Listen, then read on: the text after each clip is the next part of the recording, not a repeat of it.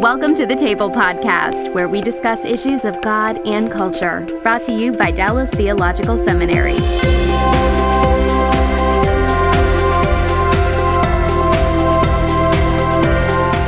Welcome to the table. We discuss issues of God and culture. I'm Darrell Bock, Executive Director of Cultural Engagement at the Hendricks Center at Dallas Theological Seminary. And my guest today is Caleb Kaltenbach, uh, new author. Yeah. First book, right? First book. First book. Uh, and Caleb is a pastor in California. And you've kind of roamed around, haven't you? I have. I was in LA, first full time job for 11 years, and came to Dallas, Texas. Then I figured people in California needed to hear about Jesus too, so went back there. Okay, very good. And you're in Simi Valley now at, is it Discovery Church? At Discovery Church in Simi Valley. Okay. Well, the book that we're going to discuss is actually about Caleb's life, if we can say it that way, and it's entitled Messy Grace. Here, here it is. Um, and the subtitle is How a Pastor with Gay Parents Learned to Love Others Without Sacrificing Conviction. So, kind of the good combination. You got a nice endorsement here from the top I see from Jack Graham of Prestonwood Baptist Church.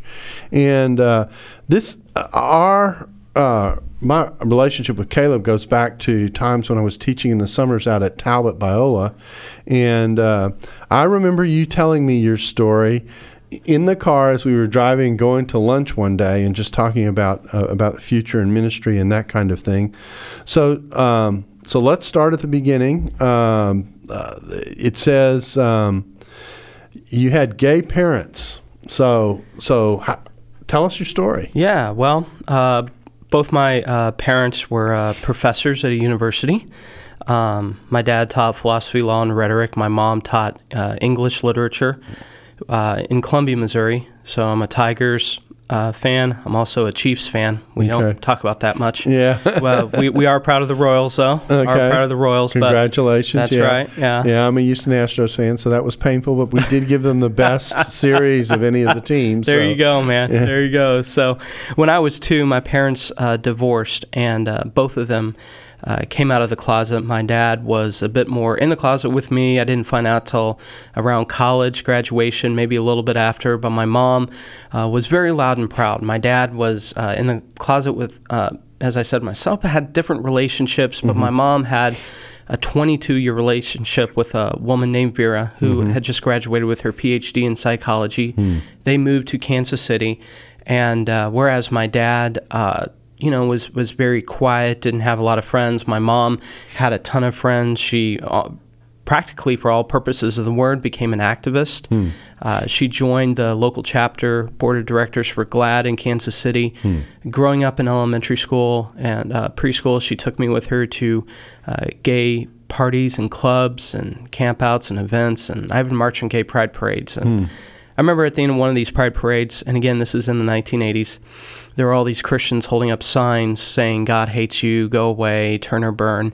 And if that wasn't offensive enough, they were spraying water and urine on people. Hmm. And I remember, you know, looking at my mom and I said, Mom, why are they acting like that? And she said, Well, Caleb, they're Christians. And Christians hate gay people. Mm-hmm. Christians don't like people that are not like them. And so I, I just saw this reinforced in so many different ways that um, I describe in the book and, and ways that I don't even describe in the book, where uh, families ended up alienating uh, their sons who had AIDS. Uh, we, we watched people in my mom's community die of that. We watched their Christian parents alienate them. And it just really uh, hardened my heart, so much to the point to uh, when I was 16 years old, I just really wanted to go on a rampage to disprove Christianity. Uh, my worldview was out of control.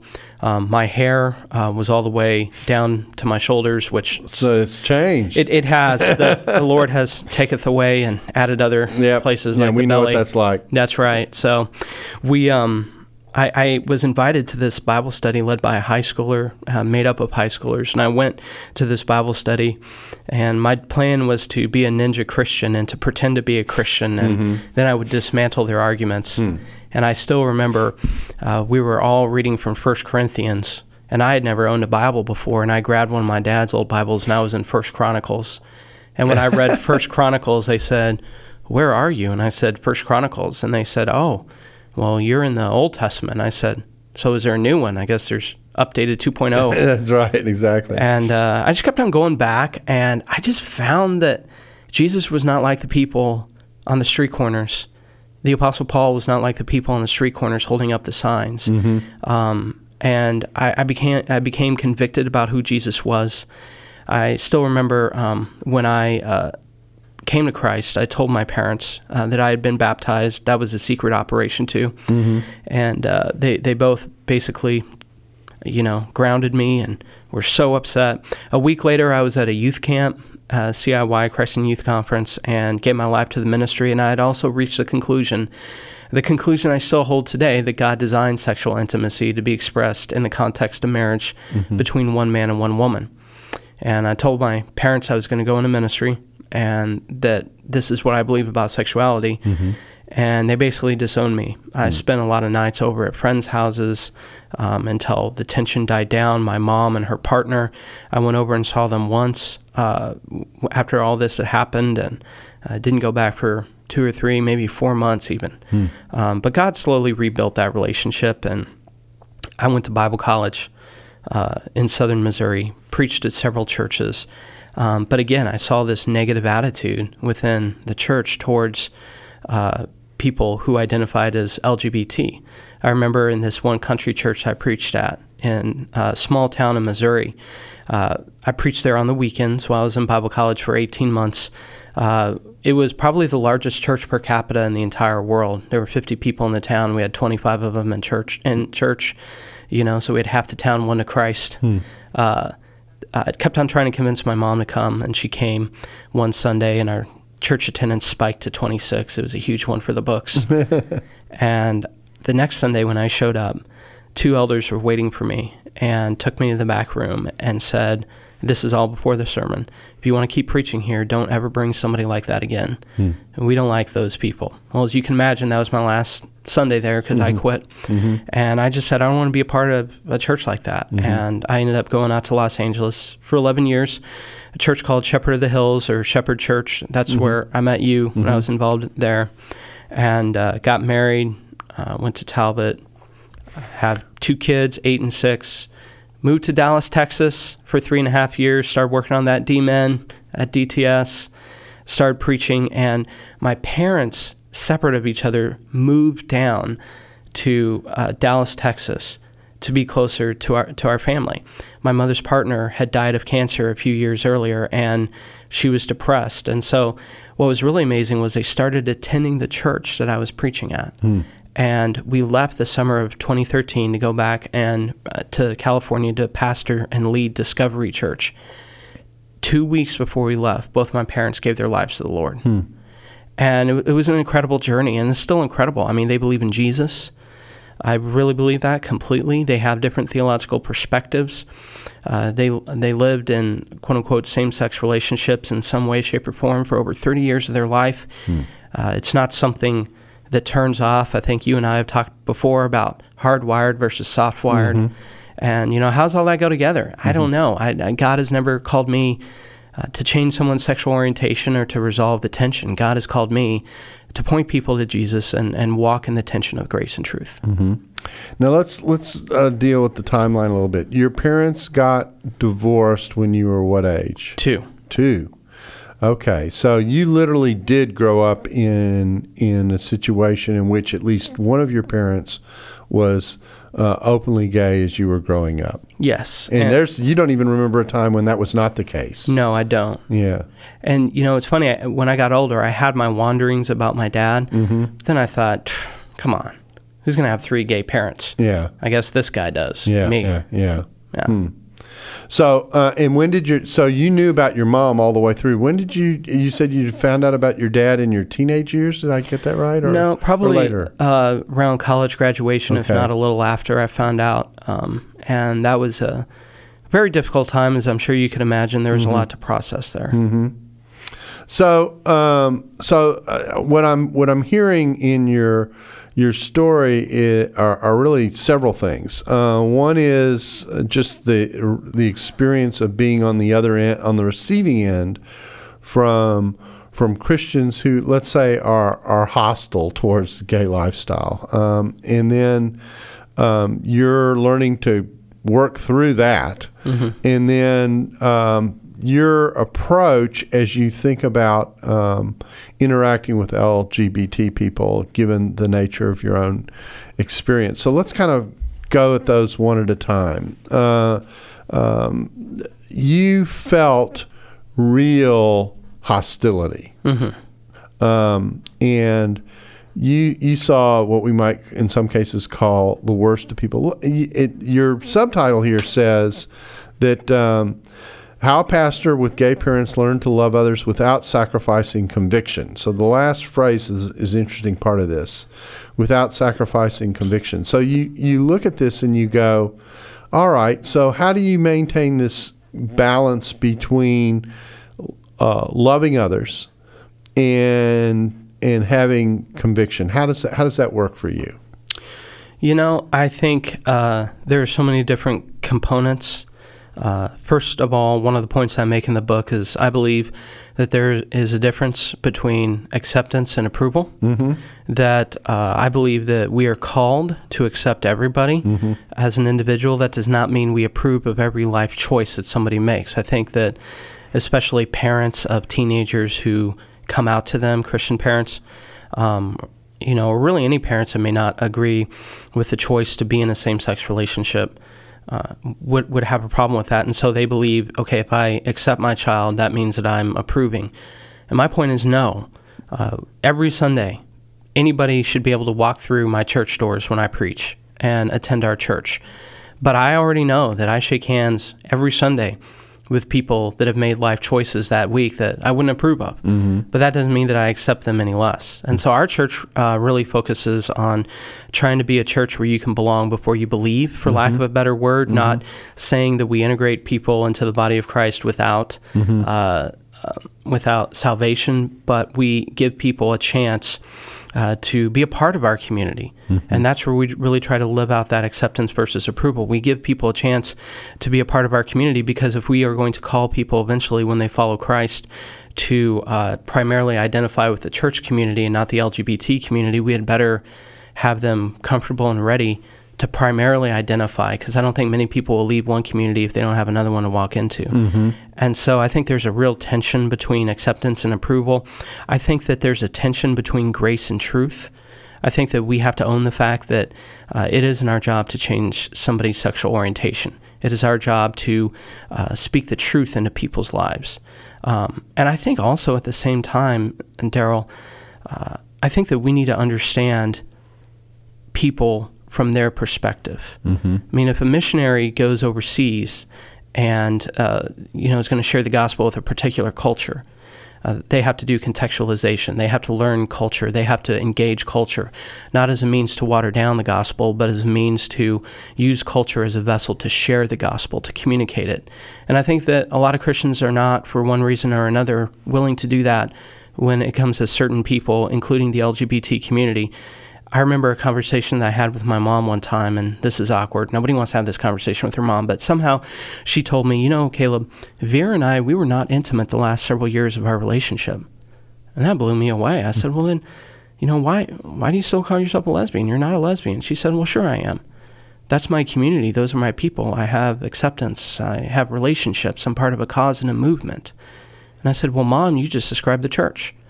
And she said, no, I didn't why would I go somewhere that would make me feel less about myself? Hmm. It really dawned on me then that the biggest issue, and I think the biggest cultural issue that we have in our society today, and maybe we always have had, is the issue of identity. That's why we have Bruce Jenner to Caitlyn Jenner. That's wh- why we have the leader of the Northwest NAACP who was Caucasian, but she still says she identifies as African American.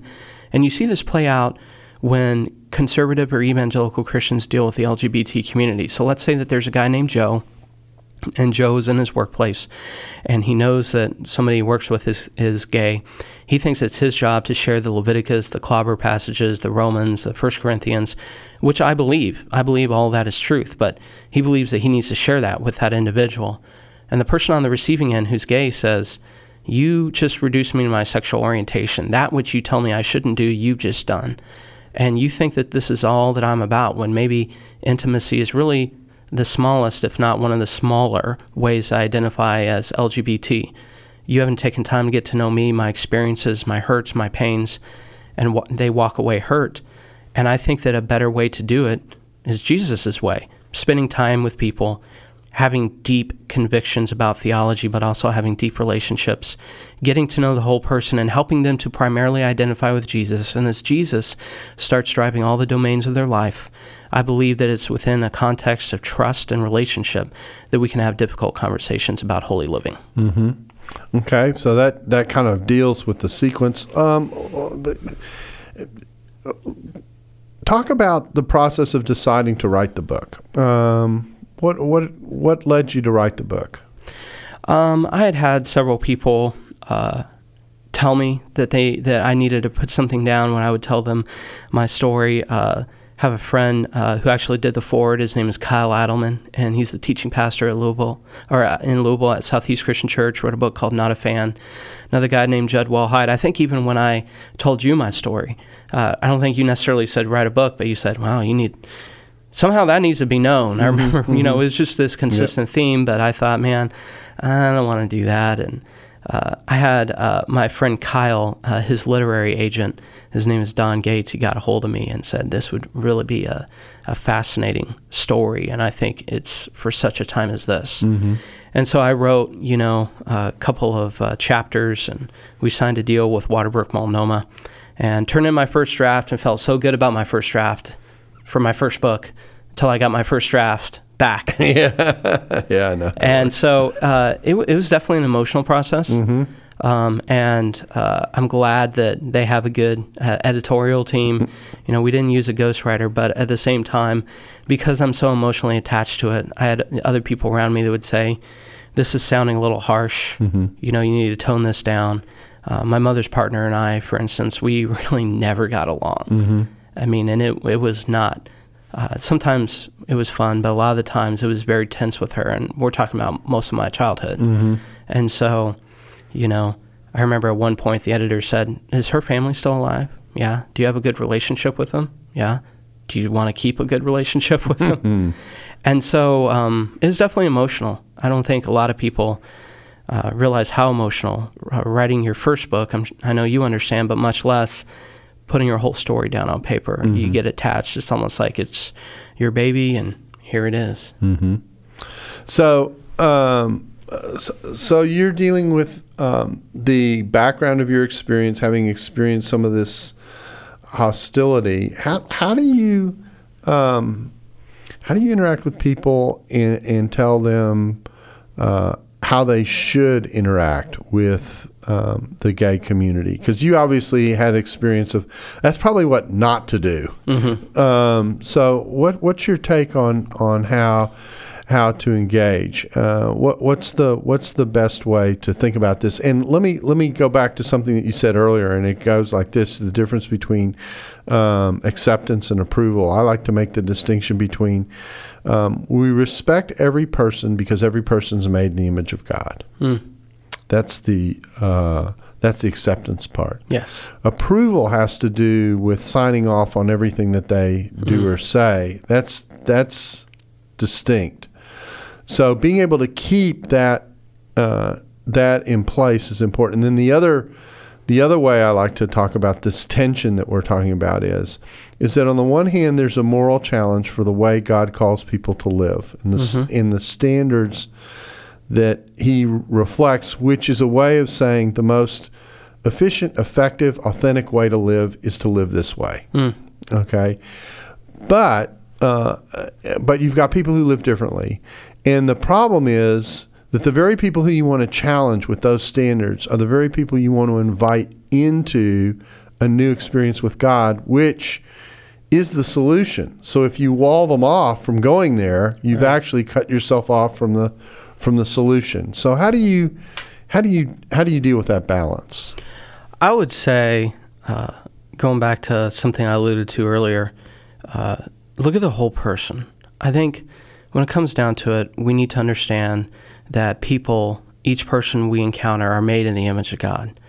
Um, but we also carry with us a sin nature. We've carried with us hurts and pains done to us and things that we've done.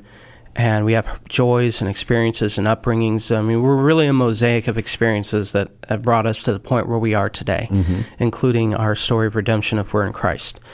Um, but I think we need to quit treating people like pet projects, like uh, an opportunity to unleash our new evangelistic ninja moves on them. Mm-hmm. And we really just need to treat them like people and get to know the whole person. I believe that uh, when we authentically build a relationship with people, uh, when we don't label people, I believe that God can use that. And again, that's what Jesus did. Unfortunately, again, in the Christian community, what we do is uh, when we refer to the gay community or the LGBT community, most of the time, I mean, most leaders that I know are referring to uh, the extremists, the political side of the uh, machine of mm-hmm. that community. Uh, but I'm sure, as you would agree, a lot of the people I know who are in same sex relationships or pursuing them, um, they're, they're really not part of that political machine. They want to live their lives, and they're not. They're as frustrated as you and I are with American politics. They're not interested in it. But unfortunately, the extremists make the mo- most noise. Mm-hmm. And I think we need to understand too that people are complex and they have depth. And uh, is is having sex with somebody of the same gender a sin? Yes, it is. But I believe that I, I, you know, this is an identity issue. Um, that there are some people that have no idea why they are attracted to people of the same gender.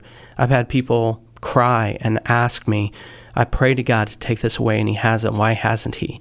And I give them the best theological answer I can. I say, I don't know. Mm-hmm. I said, but I know that I have a lot of unanswered prayers too. Mm-hmm. And I know that uh, my feelings can be deceptive and my feelings lie to us. That's why Proverbs 4:23 in the NCV version says, "Be careful what you think, because your thoughts run your life." Hmm. And so uh, that's why I put my trust in the Bible. I tell them, and uh, am I going to slip up? Yes, but I'm going to struggle. And so I think that when we realize that people have depth, and when we seek to build an authentic relationship with them, I believe that God gives us margin uh, to be able to have influence in their lives. So we're going to uh, come back on the other side and, and talk some more about the applications of all this because the story is uh, is a fascinating one, and I think you have kind of an inside look uh, at at at all the facets of this, and and I do think that uh, the church is really struggling in many ways to figure out how to how to negotiate this tension between grace and the invitation into experiencing God's power and transformation with the idea of we need to stand up for certain um, convictions in the public square and in the way our society is oriented and, and how to keep that balance. God is a genius storyteller, and the evidence of this is threaded throughout Scripture. In Christianity Today's new show, Holy Curiosity, with me, Kat Armstrong, we explore storied connections threaded throughout Scripture from the Old Testament to the New. Our first mini series, Connecting Dinah and the Woman at the Well, welcomes experts like doctors Tim Mackie and Diane Langberg to give us insight and context into the physical location and meaning of these two stories. These stories will spark holy curiosity in your own faith because once you see these connections, you can't unsee them. God wastes no person, place, or thing. Listen and subscribe to Holy Curiosity with Kat Armstrong on your favorite podcast platform. Here's a question that I have, and that is how did you learn to process the the um, hostility that you were feeling as a child watching this because you yourself were not gay and so and yet you were watching people react to gay people around you who you knew and cared about. Um, how, what was that process like? Obviously um, you had one reaction before you became a christian and another reaction afterwards but how did you work through that? It was difficult I think about it and I really uh, wrestled with uh, trying to understand how somebody could treat somebody else like that. Mm-hmm. Um, and you got to remember, my mom and her partner were very justice oriented. I mean, I knew who Harvey Milk was before anybody else. You know, in in, in my school, obviously knew who Harvey Milk was. a lot of kids in California now do. And so You might explain who that is for people who don't know who Harvey Milk is. yeah, he was uh, he was a politician in San Francisco who uh, was uh, uh, shot by his opponent um, during uh, I think it was election night, if not close to election night. But he was a, an activist for gay rights, um, and so I was raised in that environment. But I, I made a big mistake as a kid, and again, I didn't have any way to process this. I didn't. I had a warped worldview uh, because my mom, as an extremist, would allow me to watch things and do things that a lot of other kids wouldn't. Um, even other probably lesbian uh, mothers wouldn't allow their kids to do. But I made sweeping generalizations of the Christian community, and I saw the extremism, and I thought, okay, this is how all Christians are. And now I realize, especially in the 80s, extremism from the LGBT community attracted extremism from the Christian community. I mean, I think that's still true today, but I think that there's a lot more uh, sitting back and listening from the Christian community. Um, but I made that mistake, and uh, I went on a warpath, and I guess some of my mother's justice qualities and activism uh, reared itself in my heart as well. And so, uh, and so you came, uh, you came to the Lord, as you said. Were, were you in college when you came to the Lord, or in high school? I was 16 years old. Sixteen. Okay, and and obviously this engendered a, a transformation in the way you were thinking, um, and now th- th- there's lots of irony in your story because, you know, on the one hand you're experiencing hostility as the child of gay parents. From Christians, you come to the Lord, and now all of a sudden, all the hostility shifts and the hostility is now coming from from you, your parents and people I, I'm assuming that you knew in the gay community for for having, if I can say it this way, defected uh, uh, or, or or betrayed your previous responsibility. So how did that how did that transition work? The best way I can describe it is uh, we all have heard stories, seen videos on YouTube, or uh, we can ex- imagine the tension of a teenager coming out as uh, gay or lesbian to his Christian parents. Well, for me, Darrell was the opposite. I was a teenager coming out as a Christian to my three parents. And the rejection that they feared from the Christian community and the rejection that they feared from me now that I was quote unquote one of them, they, those, those people. That's the same rejection they gave to me.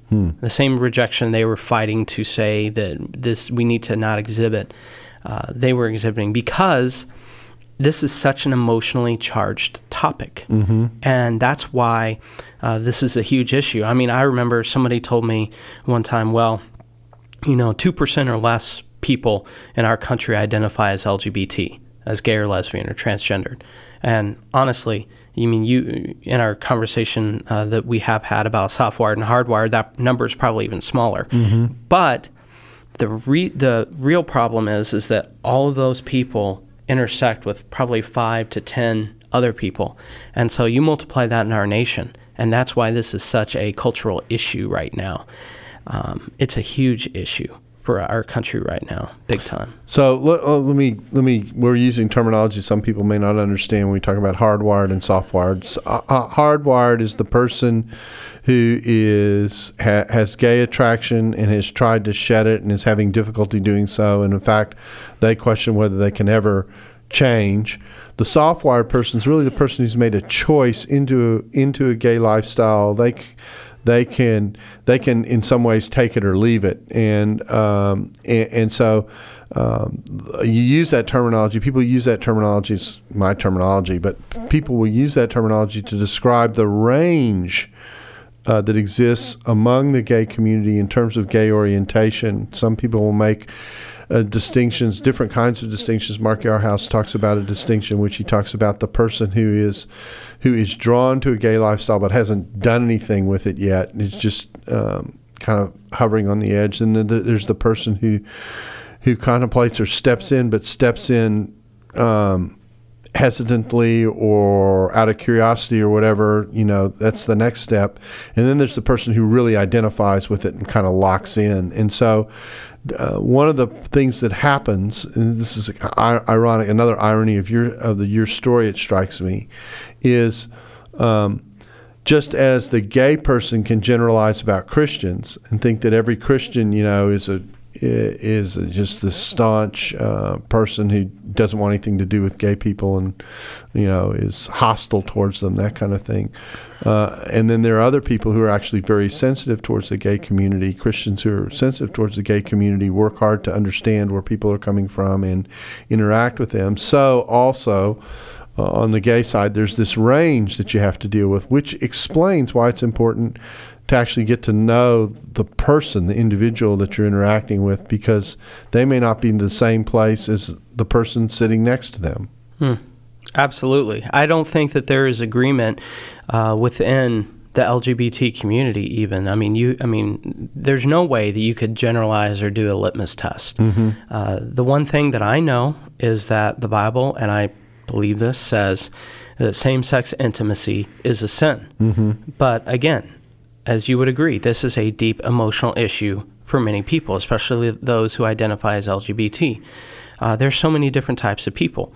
Um, right now, uh, you know, I have uh, a group of people that I meet with every Tuesday night from 8 to 10 p.m. that attend our church um, that uh, even though they know that we at our church believe that God designed uh, sexuality to be expressed in marriage between a man and a woman, they still attend our church mm-hmm. because they also know that we believe that uh, a theological conviction should never be a catalyst to treat someone less, mm-hmm. to devalue someone. So, despite what we believe theologically, they still attend our church. And even within this group of 11 to 15 people, you have some that are single because of biblical conviction. Mm-hmm. Uh, you have some that uh, are just confused. You have uh, like two couples in there, but one couple is even questioning whether or not they should stay together mm-hmm. Uh, because of their Christian conviction. Um, we have uh, people, and I and I know people who are in same-sex relationships who are not intimate at all. Mm-hmm but they've been together so long that that's not even something that they do. Their connection is deeper. And so there's no way we can do a broad, sweeping generalization. And that's why one of the advices that the advice that I give to churches when I talk to their leadership or staff uh, about this issue and about how to handle it, which I've been doing a lot, is hey, it's great to have policies. I mean, we have a staff policy book, we have an elder policy manual at our church, but especially with policies like this, we don't advertise them because you can't lump everybody under that. And, uh, you know, policies, if they're advertised and promoted throughout the church, they can hinder conversations that need to happen. Mm-hmm. So let, us let's, let's talk about where you find yourself because this uh, you've obviously made an effort to speak into this community. You've actually have a church that's drawn some people into your community. You say you've got people in your community who are in different places.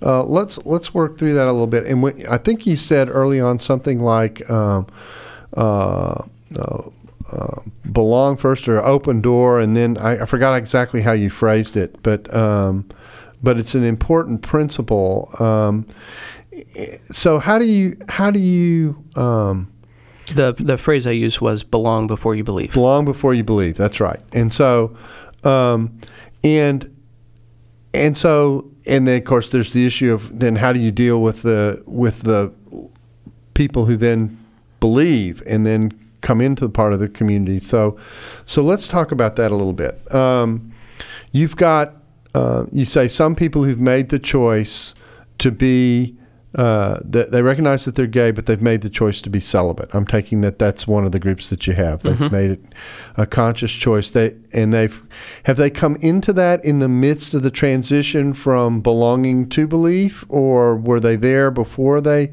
before you came and and they just have happened to land in your church? What's the both? We've both? had both. Both. Okay. Both. Um, and of course, this is the this is the approach uh, Mark Yarhouse has talked about, among others. And of course, we've done several podcasts with him, in which uh, the person says, in effect, "This is who I am. I understand this is who I am." Uh, usually, this is a we're, we're talking about the hard wire on the spectrum, uh, and f- for you to tell me I shouldn't say I'm gay. Uh, is to ask me to deny something about who I am that I recognize is something I have to deal with before the Lord. So, so that's that doesn't entirely work. But what they are saying is is that my identity in Christ and my commitment to Christ trumps my sexual identity in some ways, and uh, and I am committed to that approach to things. So it seems to me that person should be very affirmed and supported in just about every way possible that the church can support them. Absolutely. Absolutely. I remember watching a YouTube uh, video a while ago between uh, a guy named Justin Lee, who mm-hmm. wrote a book called Torn, which I know you're familiar with, mm-hmm. who's uh, very much affirming, um, and a uh, non affirming conservative seminary professor. And I remember watching them go back and forth. And Justin Lee asked a question at the end that unfortunately the seminary professor glossed over, but I thought it was an important question for the church, mm-hmm. especially with people who are single because of conviction or celibate. And he said, let's just say, for sake uh, of argument, and this is my paraphrase, let's just say, for the sake of argument, that you're right and I'm wrong. What do I do now? Is the church going to walk with me? Mm-hmm. Is the church going to journey with me? Is the church prepared uh, to be there for me? When I get older, and so on and so forth. And uh, you know, some people might dismiss it and say, "Well, I know a lot of married people who their spouses die now; they're alone and they're widowed." Well, I get that, but there's a difference between being si- single because of conviction in this issue and being a heterosexual single. If you're heterosexual and you're celibate, there's always a chance that you'll find somebody. Mm-hmm. But if you're same-sex attracted and you're celibate, you know that's not going to happen unless you find somebody of the opposite sex that you really develop deep emotional connections unless something with. changes, something really changes. Which we have seen that, yeah, right? right, exactly. We have seen that, right? so. And it can happen. It does happen. It may take take time. You don't want to preclude that from happening. But the reality is, is that where the person finds themselves right now is the the best way for me to to to cope with and understand where I am is to is really to submit.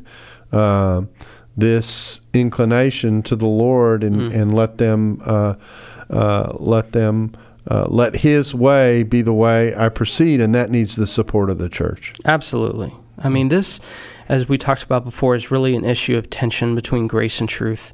Um, uh, you know, I love how Andy Stanley said at one time between theology and ministry. Mm-hmm. Um, it's it's a real tension, and you know, our faith is already filled with tension, right? Right. Sovereignty and responsibility. It's life in the fallen world. Yeah, Trinity yeah. and one God. And so, yeah. you know, if we're comfortable, and we have become comfortable with tension in our uh, systematic theology and thinking, why can we not be comfortable and, you know, realize that there's going to be tension when we deal with people who are fallen? Mm-hmm. And, and I think that the interesting thing here is is figuring out how to develop an environment in which people can be challenged, but they're challenged in a way in which people know that the people challenging them care. There's there's a expression I use when I speak about this regularly. Uh, I use the expression regularly, and it goes. Uh, uh, people will not care about your critique until they know you care, mm-hmm. and so, um, so being able to to create the environment where where healthy confrontation can take place, health and healthy reflection can take place, and and to some degree mu- mutual learning, because there are things the church needs to learn about interacting with LGBT people as well as in the midst of the moral challenge. That's important. And your your distinction between the pastoral uh, element and uh, your Andy Stanley quote's important because I think that on the one hand we've got the biblical standard that says this is the way God calls us to live but we have the pastoral problem in reality that when a mother comes in with a child who says, My child just came out as gay, what do I do? You know, you aren't, the pastoral problem isn't simply to, well, uh, you know, the Bible says, the Bible doesn't say have nothing to do with them. The Bible says to them, challenge them like you would any person who's in need of being restored by God, challenge them to be restored by God, challenge them to be reconciled with God, that, those kinds of things. So I would say that doing evangelism, it doesn't matter what it's about, right? Is, is, is, has built within it the tension of drawing people out of where they are to a place where God can take them.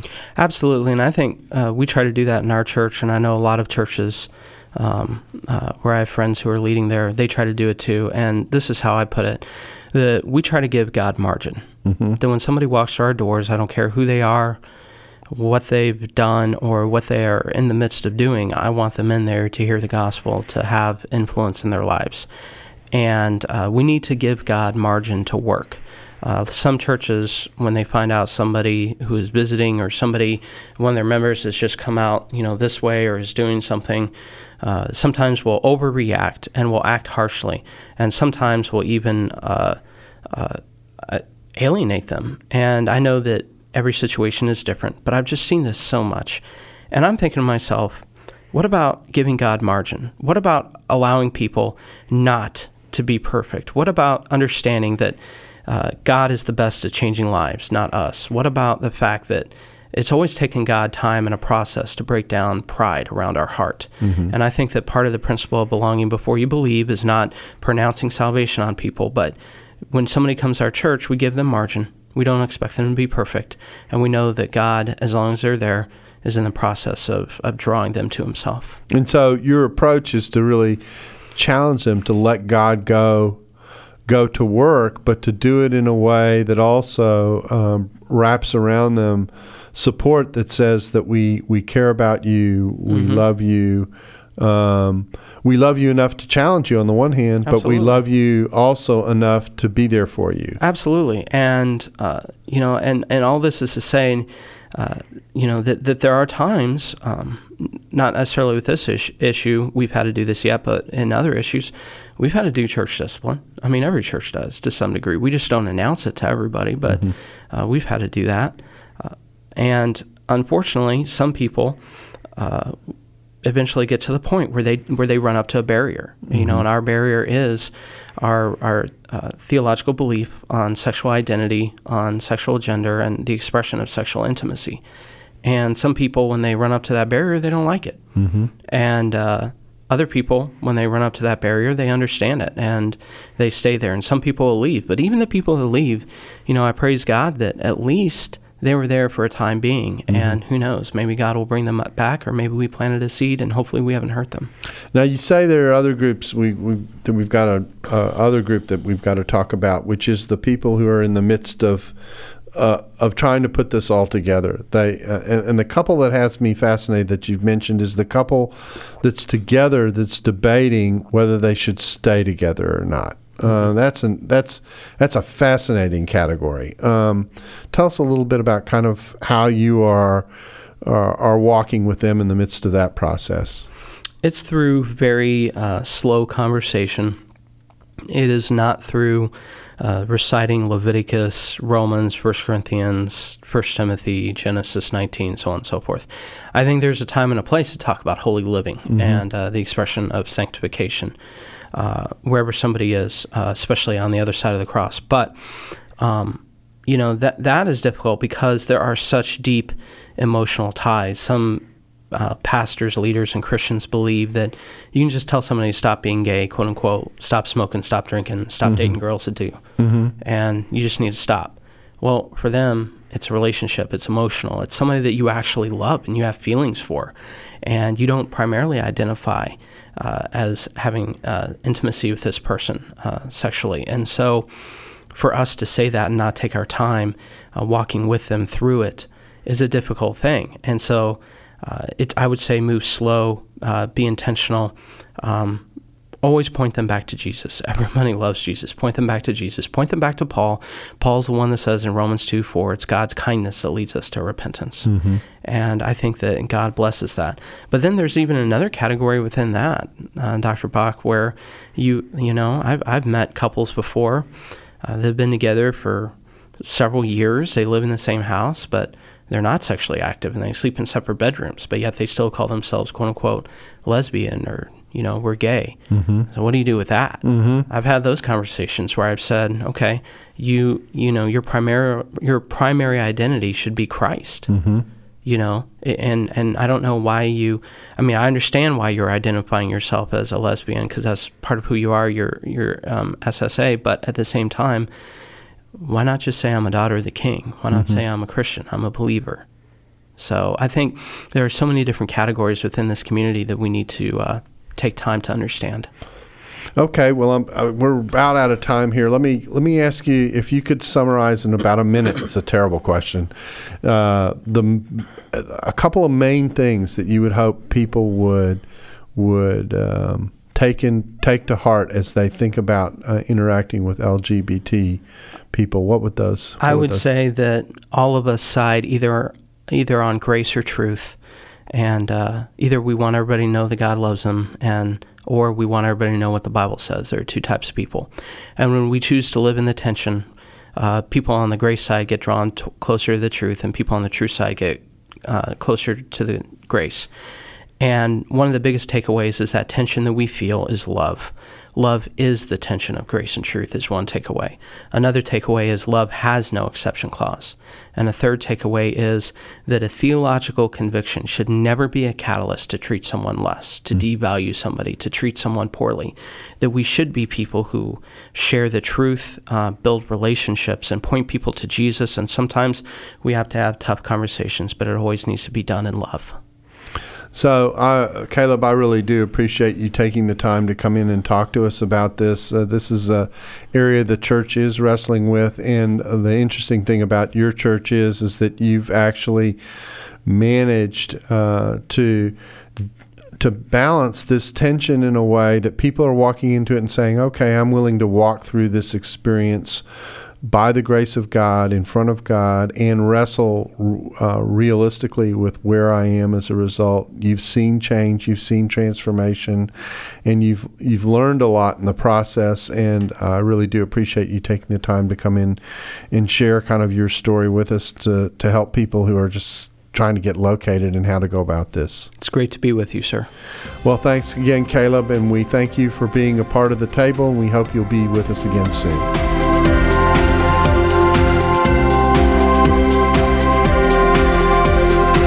Thanks for listening to the Table Podcast. For more podcasts like this one, visit dts.edu slash the table. Dallas Theological Seminary. Teach truth, love well.